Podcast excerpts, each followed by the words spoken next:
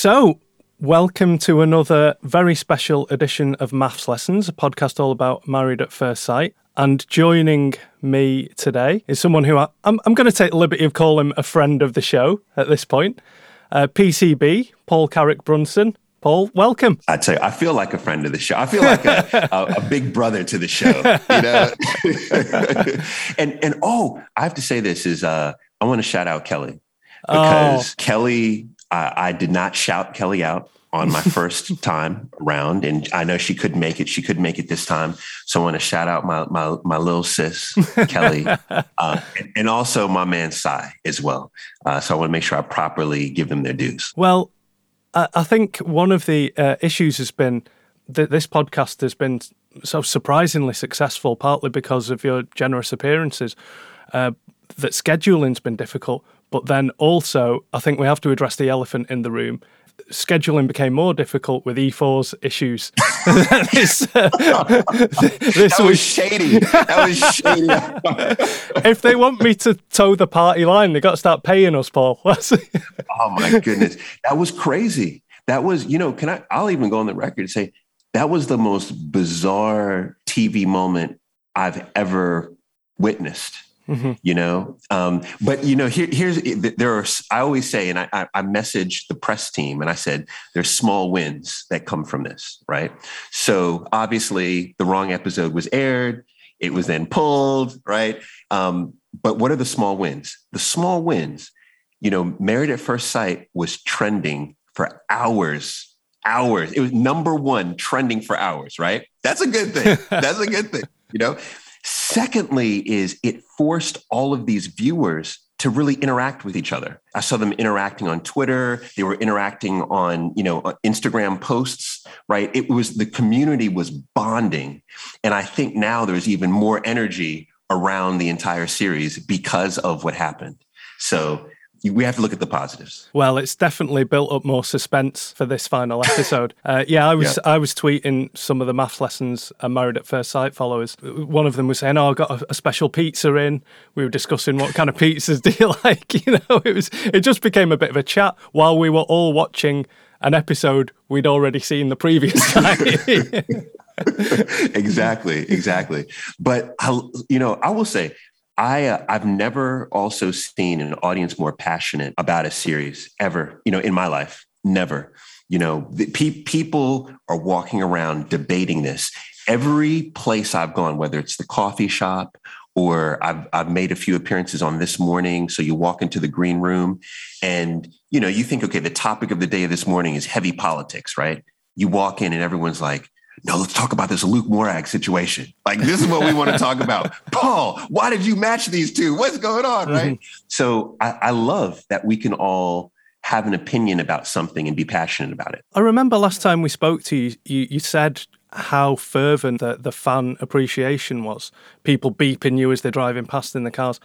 Has it gotten has it grown since then? Because to, to us, it seems like so long ago that we were talking about Nikita, for example, and it was it, it, it started with a bang, but so much has happened since then. Do you feel it's gone to another level again? Oh, hands down. And and you know, uh, my man Jay Z said, you know, numbers don't lie.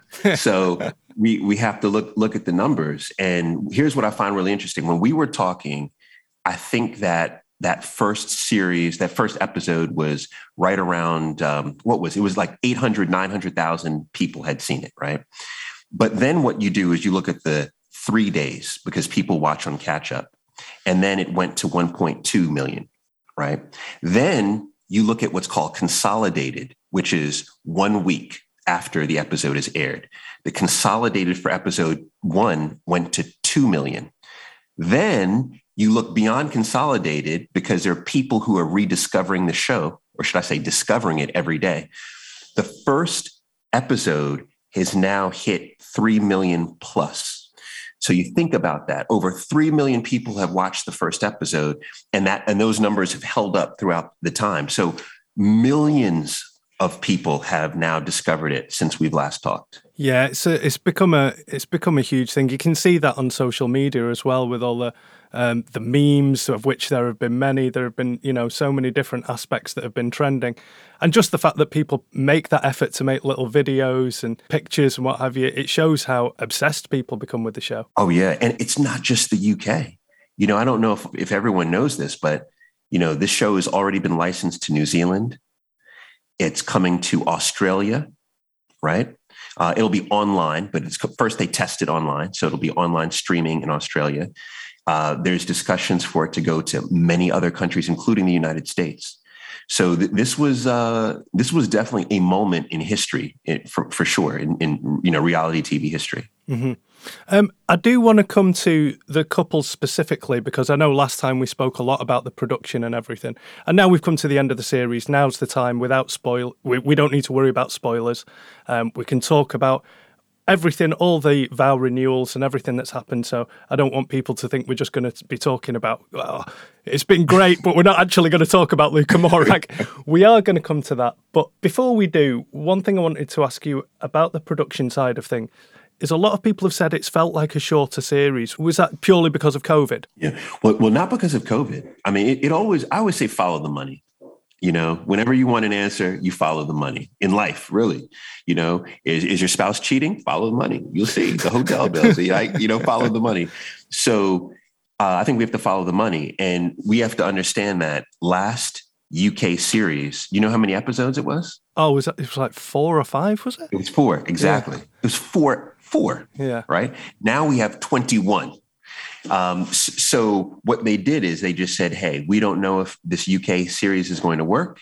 Um, we we can't do 40 episodes like Australia, so let's try with a 20 series order." Now it's clearly worked, and I know that there is an active attempt to try to lengthen the series to 30, 40 episodes if possible. Right. Okay. So what you're saying is we're going to hear the phrase "the L bomb."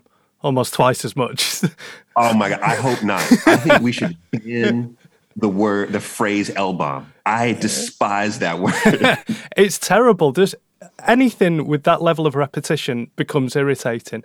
But I find it an annoying phrase to begin with. Do, do you? Oh my goodness! The, the I, there was one episode. I'm trying to remember the episode where I felt like I heard it six or seven times, back to back to back to back, and it just irritated me. So I started tweeting about it, and there was a lot of support around the fact that the, the word makes no sense, and it is the antithesis of what love is like L bomb, love destruction, love kill, love like what what is it? Like what is it? Yeah, it's also just sort of really it's a it's a non-declarative thing. It's like surely if you're in love, it's like you should be proud to, you know, it's making a big step. L bomb is sort of like stumbling towards something and not really fully committing to it. It's like just either say it or don't, you know. Right, right. And also too, you know what, what was really surprising to me on this show was how much attention was placed. Remember when I was asking uh, Luke and Morag, do you love each other? Mm-hmm. Remember that? Yeah. Um, and then there was also a moment where I said to Matt and Dan, we have love, right? What was really interesting to me about those moments is that there was a lot of almost pushback of Paul it's impossible to fall in love with someone in, in, three weeks. This is such a big thing to say you love someone in three weeks. It's the you know biggest thing in the world. The, the same thing with the whole Matt and Dan. It's, it's like that they, they can't be in love. It's three weeks. I find that to be really interesting because I think that there is an unawareness of what love really is. And that it's not simply the words, but it's the actual action and the commitment and and us walking that walk right? The fact that they've already been intimate the fact that they've been not only physically but emotionally intimate the fact that they consider each other to be very close friends the fact that they have a strong level of trust within each other and commitment. To me that's what love is you know? And and so i i so yeah i, I mean I, I, just i find the show fascinating because we get a chance to debate all of these topics mm-hmm. and then become better in our relationships Absolutely. And, and this seems like the perfect opportunity now to segue into those specific couples, starting with a couple who I think have been the, the kind of heart of the show. As I said, Nikita seems like so long ago, and you strip away that early drama. What people enjoy is watching relationships develop and they struggle. none more so than Luke and Morag. Yes. And do you think, with you saying about having an appreciation of being in the moment of uh, that feeling of love, is that's what Morag has learned through this this process? Oh yeah, I, you know, there Morag is one of the most misunderstood participants in this in this experiment, with, with, without a doubt. Um, and I think that she has caught a lot of flack with regard to her words and her, you know, her statements.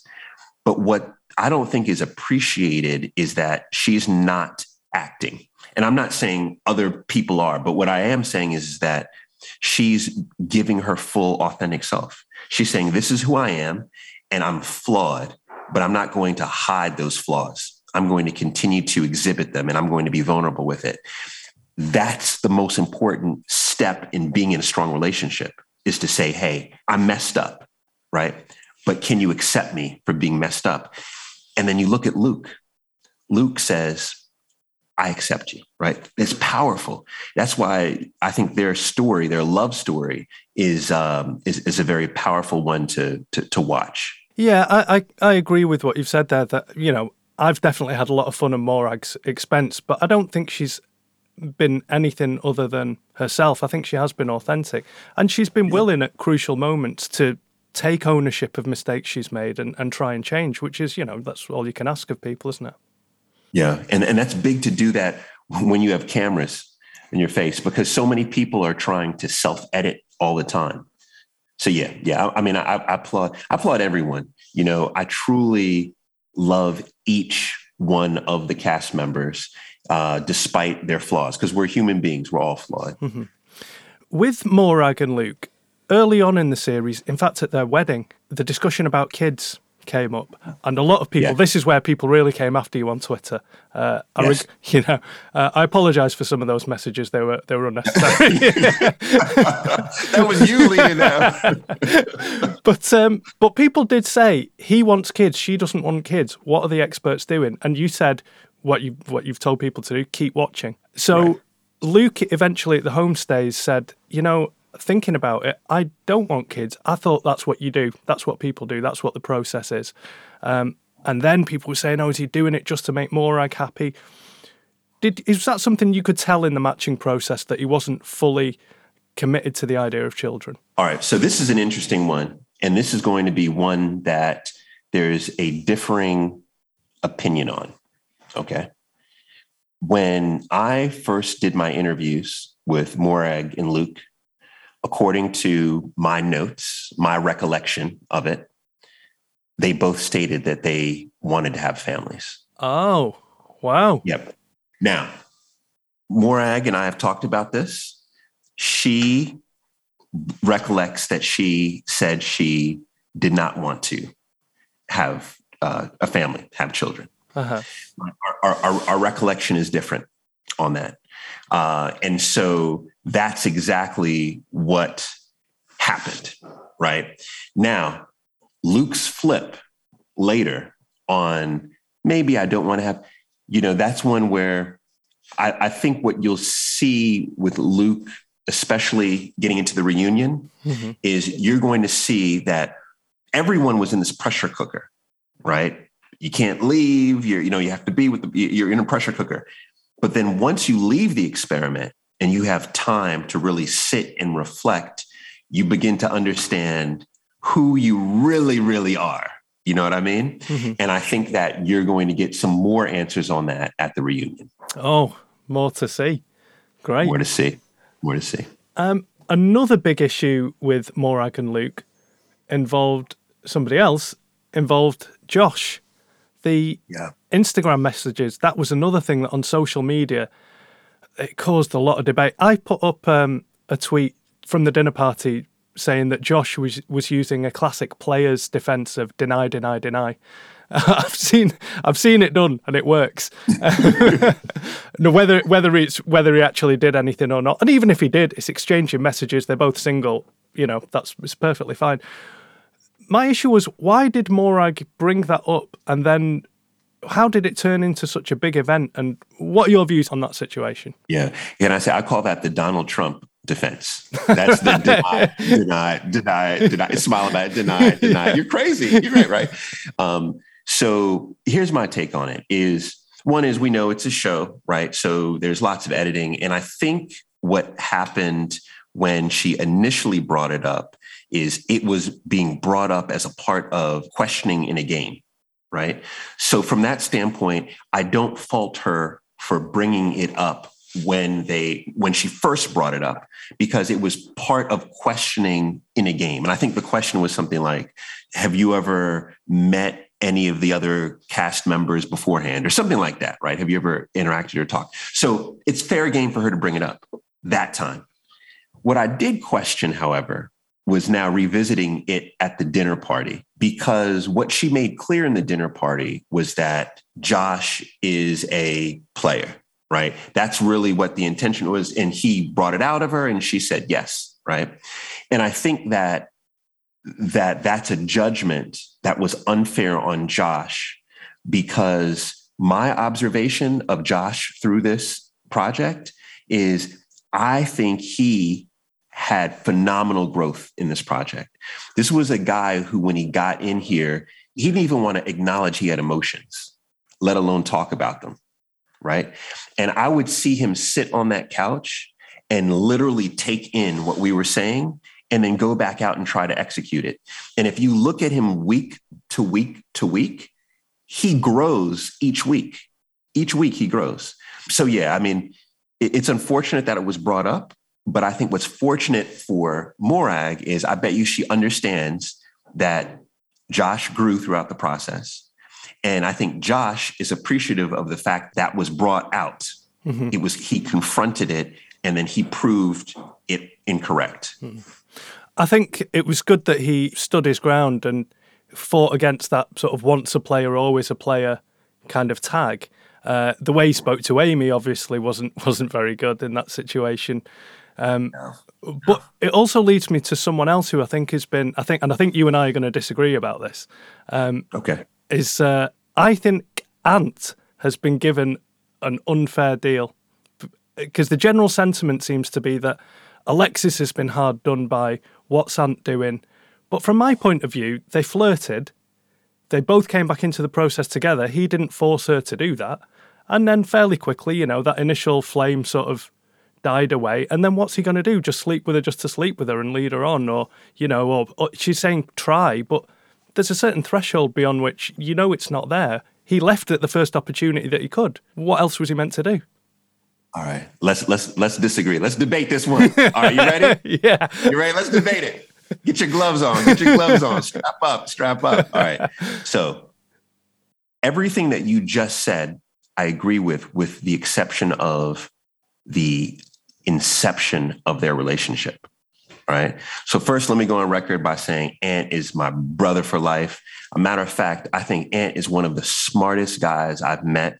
And he, I gave him MVP defense on the couch because every time they would, every all the couples would sit on the couch, he had the best defense, you know. and I would say, Ant, you're the MVP, man. You're the MVP. now, here's my issue with Ant and Alexis, and they know it. So this is not, you know, this is not anything new on them. I didn't want them to come back in the first place. Really? And if you watch, if you go back and watch the edit, what you'll notice is that anytime Ant and Alexis were brought up, I have no commentary. You know why? Why? Because my commentary was edited out. right? Because I was like, what? This is crazy. They shouldn't be. Right. And zip, you know, I'm, I'm, I'm not in there at all. Even when they're sitting on the couch, I, that's the. I, I, mean, of course, I'm watching with with super, you know, fine detail, right? But if you go back, there was only one interaction that ever happened where I had no uh, questions for the couple. That's Ant and Alexis. Now, do you, Omar? Come on, you know me. Do you think I sat and I had no questions? Do well, you really think this? Well, I know you told us last time, and it's been confirmed by one of your uh, directors that you talk too much.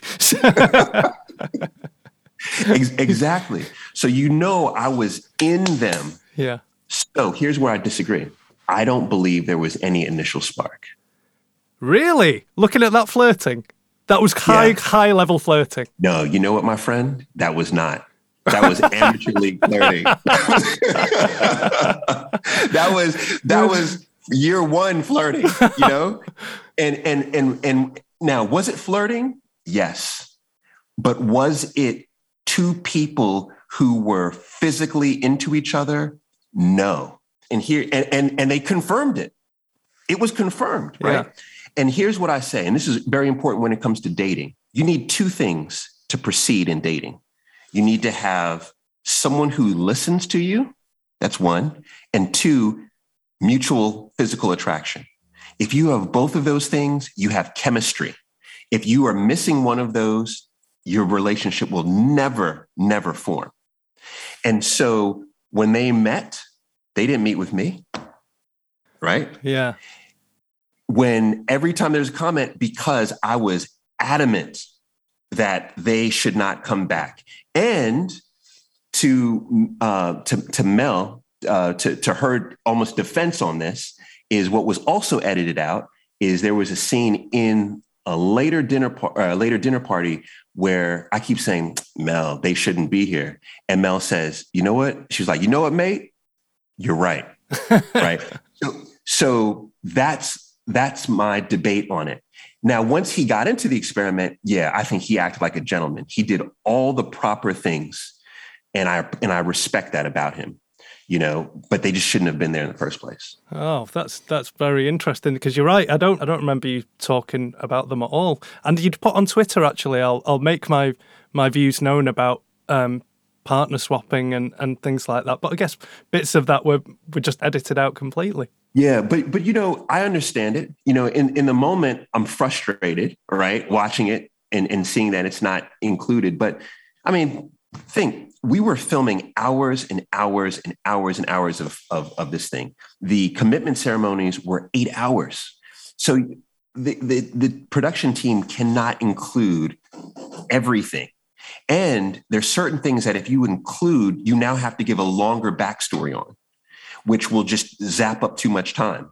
You know, so I can understand why there's certain bits you just completely cut out. And that's one of the bits that was completely cut out. I'd like to come back to that the the extent of filming um, which is done. When I talk about our next couple, who I think have been an, another couple who've created a lot of interest and controversy to a certain extent. But before I move away from Luke and Morag, uh, one issue that I think we have to talk about is Morag's friends. Uh, I mean, that night out, people were going mad on social media because of how her friends, one in particular, was acting towards Luke. Um, uh, I know you've just moved to, to London. Uh, Has it put you off going to Essex? oh my god! Oh, I I tell you, I watched that in shock and awe, in, in complete shock and awe. Right, but, but I, I will. I'm gonna come back and defend my little sis Morag on this. Is that when I was so in the interview process, and I think I mentioned this last time, is I interview friends and family. Right. One thing that I found most fascinating about Morag versus everyone else is Morag has two distinct groups of friends. She has that crew that we saw on, you know, mm-hmm. we, we saw them in all their glory. but she also has another group of friends that, uh, and I interviewed one of her friends who's a, a co worker of hers at one of the veterinary care facilities that she works at. And what's interesting, they describe her as two different people. And what I think is happening with Morag, as happens with many of us in life, is we move from one social circle to the next. We mature, we evolve. She, she that was her old crew, right? Very close, but that was her old crew. But she has another crew as well. And I think that part was not seen. And so therefore you look at Morag only through the eyes of that one group of ladies that we saw. I mean, I I felt so sorry for Luke there. I mean, I've been on I've been on nights out where I see groups like that, and I move to the other end of the bar. it's uh, it's so intense.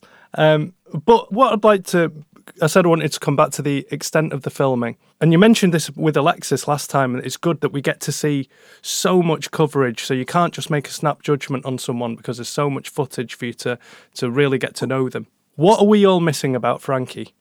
Because obviously Marilyse, um, they've you know they've they've both wanted to stay together at the vow renewals. You've been complimentary of him. Charlene was complimentary of him when she was on this podcast.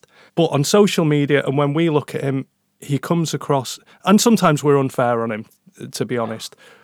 But we're obviously missing something. What are we missing? Yeah, this is a brilliant question, uh, and I hope I hope Frankie hears this.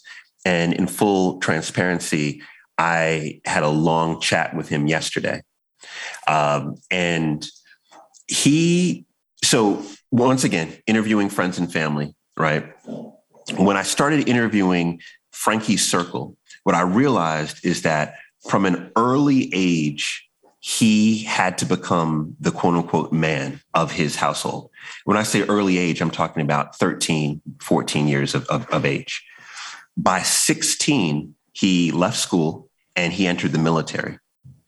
And when he entered the military, he wasn't just, uh, I'm a regular old military guy, which we all respect our military. No, he became a commando and when you think of the most hardcore things that a country needs to do to defend itself against terrorism and all kinds of crazy things, that was Frankie, right? So, you know, a lot of us sit in our, you know, sit in our couch, pop our wine, chill. No, Frankie was out defending his country, um, and comrades were killed left and right, right? And so that's the beginning of it. My point is that this guy lived an incredibly challenging, hard life early on. And then he starts entering relationships, and the relationships are not good as well, right? Not good. And when you look at someone like Frankie, who presents himself with a hard exterior, what a lot of people realize is, is no, his blood is red like us, and his, his heart is soft like us. And I, th- I personally believe he took a lot of emotional damage from those relationships. And there were actually times on the couch where we talked about it, but it just didn't make the edit, right? So you so therefore you have a man who is physically he is physically worn down, right? Decades of, you know, uh, military duty. Emotionally, he's worn down as well, right? So therefore, all I'm presenting, because we're all flawed, right? We're all a, a, a, work in progress, is he is a work in progress. And there was one thing that Frankie and, and Marilyse did that the other couples didn't do. They really guarded their relationship. So whenever they would sit on the couch, they would rarely talk about what was happening. We would ask them question after question after question, but they presented as a team. They would deflect, block, I'm not going to talk about it, blah, blah, blah, blah, blah. And I remember coming home talking to my wife about this. And I said, you know what? I would do the same thing. If I was on this show, in this experiment, and I met someone who I really wanted to be with, I would no longer entertain the show of it. And, and when they started doing that, I realized, wow, these two are truly presenting as a team. And I admired that about them. Mm-hmm. And I admired that about him. You know, does he have things that he needs to work on? Absolutely. A lot of things. What he said to Marilyse at the dinner party was disgusting. It was it blew us all away. Couldn't believe it, right? So he has work to do, but at the same time, I, I just think that I, feel like from a public per, per, perception, I, I feel like if we really knew his background and understood the turmoil and the struggle perhaps we would see him with different eyes. Well, what I would like to ask then is it sounds like, and I, and I think I sort of agree with this, and I'm complicit in this, is that I think we've been unfair to Frankie because his communication isn't great. And you say the way he spoke to Marilyse at the dinner party was disgusting. And I agree, it is. But was it worse than Josh? Josh seems to have got away with that. And I don't know if it's because Frankie's an older man that people, he's been tarred basically with this um, toxic man uh, brush. Right. And I don't know if I'm going to get some blowback from this now, but what has he actually done to demonstrate that other than not, he's not communicated well, but I think a lot of other things may have been projected onto him, um, which is obviously, obviously unfair. I wonder if he thinks, I've come into this process and I've gained a great relationship out of it, but look at the response, look at the perception of me from uh, from the general public. Yeah, well, we talked about that yesterday, and you know what he said? He said today is a new day. He said that's that's yesterday. You know, and and you know, and and I I don't think he will, uh, you know, be mad at me for disclosing this. There was one thing he said yesterday that really hit me, really hit me. He said, "Yeah, Paul, I know, you know, what everyone's saying about me." But I was ducking bullets from the Taliban a few years ago. Yeah. You know what I mean? When he said that, I realized this is nothing. Yeah. this is nothing, right? Well, and so that was that was a powerful statement. I knew I knew okay, he, he's he's going to be all right. But I want to also defend my man Josh though, because you just called Josh out. Because and but but keep in mind, Amy was doing the same to him. Mm-hmm. Josh, it's it's like I think that what is hard to appreciate about the process and why we have to really give it to everybody Amy, Josh, Frankie, Marley, everybody is that this was a pressure cooker. This is the, the most, I mean, think about how hard a relationship is on its own. And then think of that on steroids times a million. That's what this this is.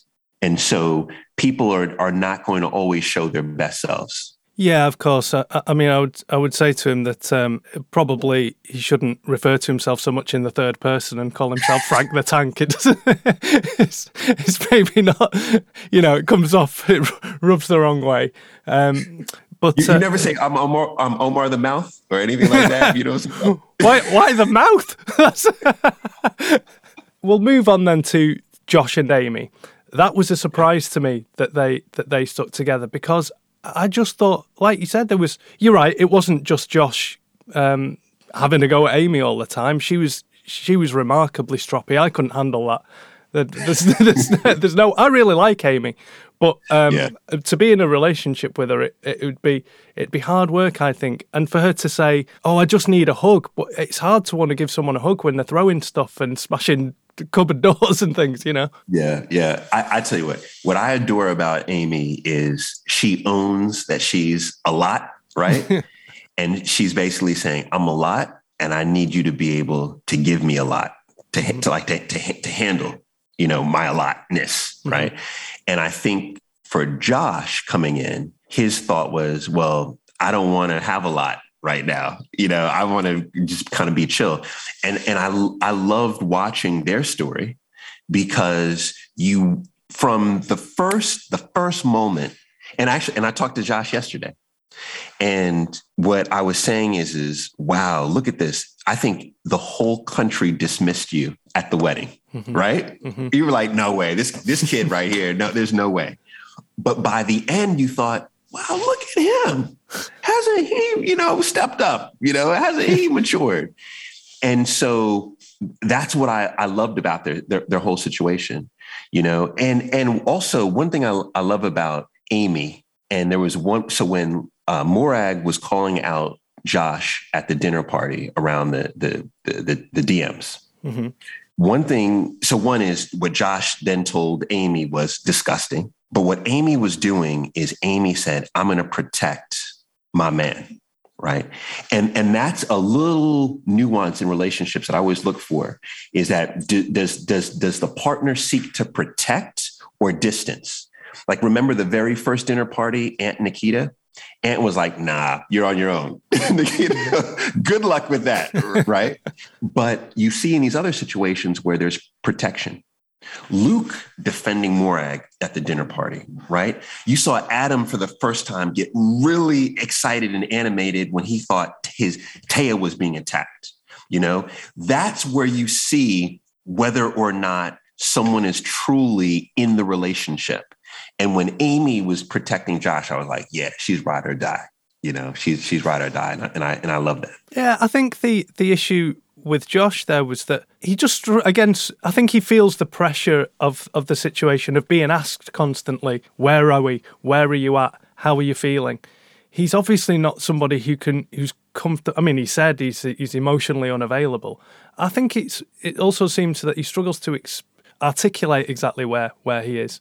Um, and he he's often says he's trying to give people the answers they he thinks they want to hear. Oh yeah. You, you know what the common theme between all of, or nearly all of the men, right, is exactly what you're saying is a challenge around articulating their feelings right? right? You and you have all you have all variations of that. So you have Josh saying, you know, I, Josh like at certain points he couldn't even name how he, he, how he felt. There was one exercise that we did. It was cut out, right? Where I where I, I said, "All right, Josh, describe how you feel in this moment." Right, and he couldn't even come. He was like, um, I don't know, I'm, you know, I'm mad or whatever. And I said, no, no, no, no, like that's that's that's that's not the feel. And so we would go back and he eventually got to the point where I feel hurt. I said, well, then say that. Turn to your partner, Amy, and tell her, I feel hurt. And you could tell he was struggling with just even saying, I feel hurt. To him, it was being weak, right? Mm-hmm. To, to be able to say that. But this is the power. And so there was a lot of struggle with that. And I think that if they could begin to own that piece, mm-hmm. right? They'll, they'll they'll have much stronger relationships going forward. And and and just the other opposite side is then you saw someone like Luke who said he maybe shot too early. Yes. Right. So he wasn't truly owning his true, you know, the true feelings. So yeah, it's fascinating. The whole thing is fascinating. Yeah, there's definitely that thread of not being able to articulate, being self-aware enough and, and being able to articulate your, your, feelings. But also, I think something that linked all the men together was uh, how frequently they wore shoes without socks. That was very upsetting to me. I think you might have been guilty of that as well. Oh man, I saw that. But can I say this for the record? I always wear socks. You always wear. Oh, I see the little ones. Yeah. I always wear socks. Always wear socks, but yeah, they're just the, li- the little ones. Yeah. Um, let's um, let's move on to one of the like obvious success stories of the series is Matt and Dan. I mean, that was smooth sailing, and everyone was just ecstatic for them. I think. Yeah, it it was big, and also let me let me. I know everyone can hear that. If, if, you can hear, that's that's me wiping dust off my shoulder right there. That's dust the, the microphone. Uh, I remember when this thing got started that a lot, not a, it was massive number of people said, this is the like the worst matching lineup we've ever seen. There won't be any success that comes from this. And they ran down all the issues. And I remember saying, well, well what's your issue with Matt and Dan? And and and people were giving me every reason why. Look at the age difference right? Um, one is a city guy, you know, one is, you know, wants to be, you know, in the woods somewhere, you know, dancing on the beach. Um, look at the distance between the two. Like it was issue after issue after issue. You work through those things when you're in love. Mm-hmm. Uh, you just work through them. That's exactly what they did. And I'm incredibly happy for, you know, for both of them. Going back to when I interviewed friends and families, I remember talking with Dan and what I realized about Dan early was that he is incredibly attuned and mature, and he would enter this process with full authenticity. And what I love about Dan and Matt is they didn't play any games. Not one game was played. And look what the result. Well, yeah, there's a, a, couple of things with that. Is I remember Dan saying at the at the end of the process that he was happy to not have to he wasn't really gossiping, but talked to other people about their relationships because he clearly just felt it wasn't his place. He's obviously um, just a very well centered, centered person, and, and Matt seems to be that way as well. I think possibly, um, I mean, speaking for the whole fan base, uh, favourite moment of the series was uh, was slightly drunk Matt at the dinner party. he was phenomenal. Oh my, that that was my wife's favorite moment. She she was like this whole thing is a mood on top of a mood, of a mood. and uh, yeah, I, I, actually I've been posting that one photo of, of Matt sitting there with his wine. It was brilliant, and and I I wish see this is why I wish there needs to be like a uh, an unedited like extended version mm-hmm. because while we were watching the dinner party, I remember saying Matt is getting lit right now. Look how much he's drinking. Matt is in his zone. Matt is the one to watch. And Matt, he was just on fire all night. He but, was on fire. But the things he was saying, he was he was like Luke's mum, who everything she said was correct, but she was very nice. Matt had a bit of an edge to him when he was he was questioning Morag, but he was never offensive. He was asking direct questions, which you can't avoid. It was just nice and straightforward. It, it, it was, and, and and I also loved that the group saw someone be so compassionate about another member of the group. Because keep in mind there was a, like a competitive you know vibe happening. They would always walk into these mixers and dinner parties and start comparing with each other and that was one where Matt just said, "No, there's no comparison. Let's just get down to the facts." Mm-hmm. You know, and, mm-hmm. and, I loved it. Yeah, it really showed that he um, cared for Luke a lot, and he wanted to. He was doing it to help Luke. It wasn't to to denigrate Morag, but he wanted to help his friend. And another moment where we saw something like that, um, when I come to Bob and Megan, was when Adam was getting angry with with Bob, like because he said, "You you know, you've come to me crying many a time." You, you need to sort this out. Don't go back on what we've what we've talked about. You know. Yeah, you know. So here's some behind the scenes. When so when we watch when uh, myself, Charlene, and Mel watch the dinner parties, we are technically not watching it in that moment that you see us watching it. So we get a Zoom link basically, and when they film the dinner parties, the dinner parties will will run, you know, five six hours we sit and we can watch just like the control room we can watch you know seven eight cameras for the five six hours. We can just sit there.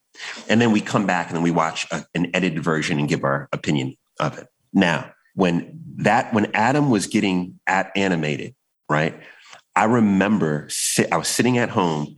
I sent a message to one of the executive producers and i said make sure you keep security close to adam because it wasn't just simply what was happening with Bob. What a lot of what, and, and I don't know if this was because of the edit, what really upset Adam, in my opinion, just looking at this, was that Taya was being attacked. So she was being attacked early. If you remember, Amy was mentioning, hey, like, you guys are not keeping it real, you know? Yes. And there was a lot of discussion at the table. And Adam felt like he had to protect and also keep in mind, it was Amy, it was Josh. Josh was sitting next to his boy Ant, right? You had Alexis, who's really close to Amy. So I, I think that my my my observation was that Adam was thinking, wow, I really need to protect Taya right now. Mm-hmm. Right. And then on top of that, to add more emotional strain than his boy Bob is, you know, doing what he doesn't think Bob should be doing. So he was so pent up, he was so animated, and he's he's had a couple glasses of wine. Mm-hmm. So I remember saying, just keep it close because you never know who's going to pop on this thing. Mm-hmm. Now, clearly, Adam didn't. He's a very mature guy. He kept it in, but yeah, I mean, the, the, these were very. There were so many moments that things could just go wild you know, Bob walking up to to Jordan. Yes. You know, um, there's so many moments. You know, when when you know Alexis and Megan uh, several times. Um, you know, I mean, just so many moments. So many moments. Um, just talking about Bob and Megan, how difficult was it to sit there and listen to Bob's poem? oh man, you know, you, gotta you have to just love Bob. Bob Bob is also another. I'm just going to be me, and hopefully you're, you're going to love me. Um, and I think I think we all love Bob. Like I think we all the everyone knows Bob is is incredible. We we do love Bob, and it was the perfect. It was the Bob way to go out. with a, with a there's no other way to go out. Yeah, yeah, there's no other way for Bob to go out. I mean, how how do you think that situ- Do you think that situation? It seemed to resolve nicely, where um, you know after being after especially the difficulties that we all felt sorry for Bob with um, the first commitment ceremony. Um, that he seemed to get you know that level of friendship and had everyone's respect, and he could go out feeling much more comfortable. Oh yeah, I mean, you have to applaud both of them. Like really, like you think, okay, Bob decided to stay with the woman who basically, you know, told him peace, and I'm going to go with this other guy. And then Megan decided to come back. And I know there was a lot of debate around, well, she's just back to rehabilitate her brand, or, you know, she's just back to, you know, for some other reason. But here's the facts the facts is she came back and she stood her ground and she left with a friend in Bob, right? Mm-hmm. Not all of the couples could say that, you know, in terms of those that that left. They left with friendship and she left with her respect because she came back and she was able to leave on her terms. So I applaud I applaud both of them, you know, for the work they put in. Yeah, absolutely. And I think I think the final couple we have to talk about. Uh, I mean, you can't really call this anything but a spectacular success and love story. Is is Adam and Taya? Hold uh, on. I have some dust on. Let me get this dust off. Oh, hold on. Let me get this dust off. Okay. I okay. mean, you, you have to be happy with yourself about the matching this series. I mean, let's talk about them specifically, but I do want to come back to the. You mentioned the stats when we spoke to you last time about the previous series, but let's talk about Adam and Taya. Because, again, when the series started, I looked at Ant, Josh, Adam, and I thought, players. You know what? you know, and and they've judge. judging. That's what this program's about. um, and yeah, they've they've they've all proved me wrong. But Adam, in particular, very quickly, he's just such a nice guy. Um, and as you say, very mature. And again, once you get rid of the drama from early on in the series, what you stay for is the discussion around bigger issues, but also to see the success stories, to see a love story, and that's and that's what we've seen with Adam and Tay. They just seem to it's hand in glove, isn't it? Oh yeah, my my proudest contribution to this project are is is actually it, it, my proudest contribution is actually seeing the growth that each individual makes throughout the journey. Right, that's my proudest.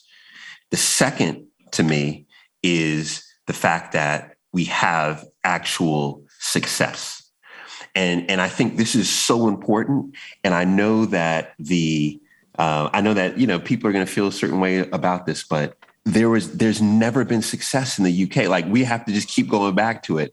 Before Series Five, there was never anyone who stayed together. You know, e- even um, someone, and I don't know if this is, is accurate. Someone even uh, sent me a message saying that even in Australia, for example, there have been I think 70 couples and there are only three out of the 70 that are together and and only one of those three are are are, are married like i don't and, and I don't know. That's not me confirming it. That's just what someone sent me. But the fact is, is when you look at the U.S., when you look at these other places, they're not getting they're not getting success. They're getting very entertaining television shows, but they're not getting the success. And I think what we've done with this project is we've been able to deliver all the entertainment, all the drama, but also some real relationships, some real couples. And, and that's something I'm really proud about. Uh, are you hoping for the wedding? I mean, you'd assume you're going to be a day guest. You're not just an evening invite, are you? Oh man, I've I, have already. Well, actually, they've already told me that I have the invite.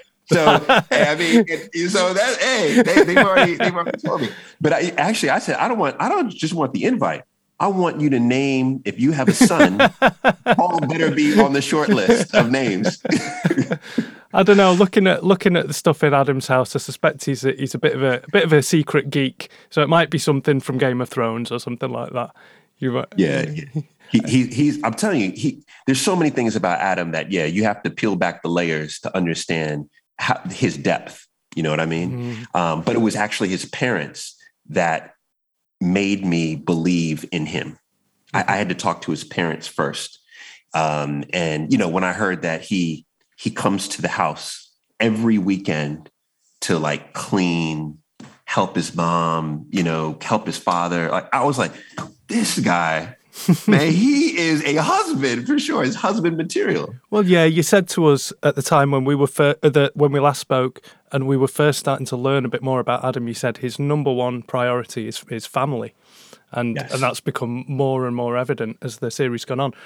Uh, but as you said again, you told us in our last in our last chat that the the remit from Channel Four to the experts was we need a higher success rate with the matches. You've absolutely hit that. Is that all of them who got to the vow renewals that that all stay together? hundred percent. That's that's one.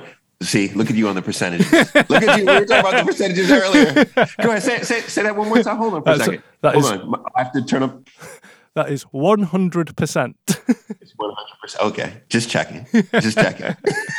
I mean, the only the only way is is down from here for next series, surely. the only way is down. Yeah. And, and I want to say this too is um, it's real treacherous, right? Because, you know, they've committed to stay with each other. Okay. Check. But now how many stay with each other for the, for the long haul? Um, you know, th- that is T- time time will tell that. But I'm proud of delivering on what that mandate was, you know. Mm-hmm. And and when I was signed up to this project last series, that was my mandate, and and I feel like you know we we've delivered on that for two series al- already. Fantastic, yeah, absolutely. Um, I think just to almost round things out, you also mentioned that after series five, you insisted that more people of color and yes. same same sex marriage. Uh, yes. Going into what will be series seven, not just in terms of the, the types of participants, but maybe production issues, different things. Are there any specific changes you'd like to see for for uh, upcoming series? Yeah, I mean, I, I tell you what, there's several. Uh, I've had calls at the the network and uh, calls with the uh, executive producer on this already, um, but and, and and a lot of that I'll I'll I'll I'll just let the results speak for it. You'll be able to see. But publicly, though, I'll definitely say that I want to. I would love to see the age, the average age, be older, right? Um, and I understand the, you know, the business of it. You know, we're we're killing the 16 to 34 demo. That's the demo that that's making all the money for advertisers. But I, I want to see some, you know, more 30, 40, 50, maybe even a 60 something right in there. Uh, I do want to see even see more diversity across the board. Um, you know, in, in uh, there. I want. I actually would love to see more, and I know this will be very hard, but I, I would love to see more of the couch interactions mm-hmm. because there you get such uh, like they're eight hours. You know what I mean? And you get 47 minutes. Actually, you get less because you, you might get 20 minutes. And so I'd love for there to be more of that because there's so many people that watch to learn from those interactions. Mm-hmm. And so it's important for those to be unpacked. So, so I'd like to see that um, you, you, know, as well. Uh, but but yeah, there, there, there are a bunch of things. But I want to say that I applaud everyone on this. Like I applaud the, the channel for taking the risk. I, I, applaud the production company. They worked their butts off. Um, you know, Charlene and Mel brought it. The cast members, all the cast members, you know, their family, their friends. But you know, the real the real heroes of this, and I'm not saying this just to try to like gas you up, Omar, and gas everybody up, but really it's not just the fans, but it's the it's the people who took it to the next level, the advocates like Omar, Kelly, Sai, like folks who listen to this podcast, right? Because what you're doing is is you are not just a passive viewer or listener. You're someone who's a part of a community.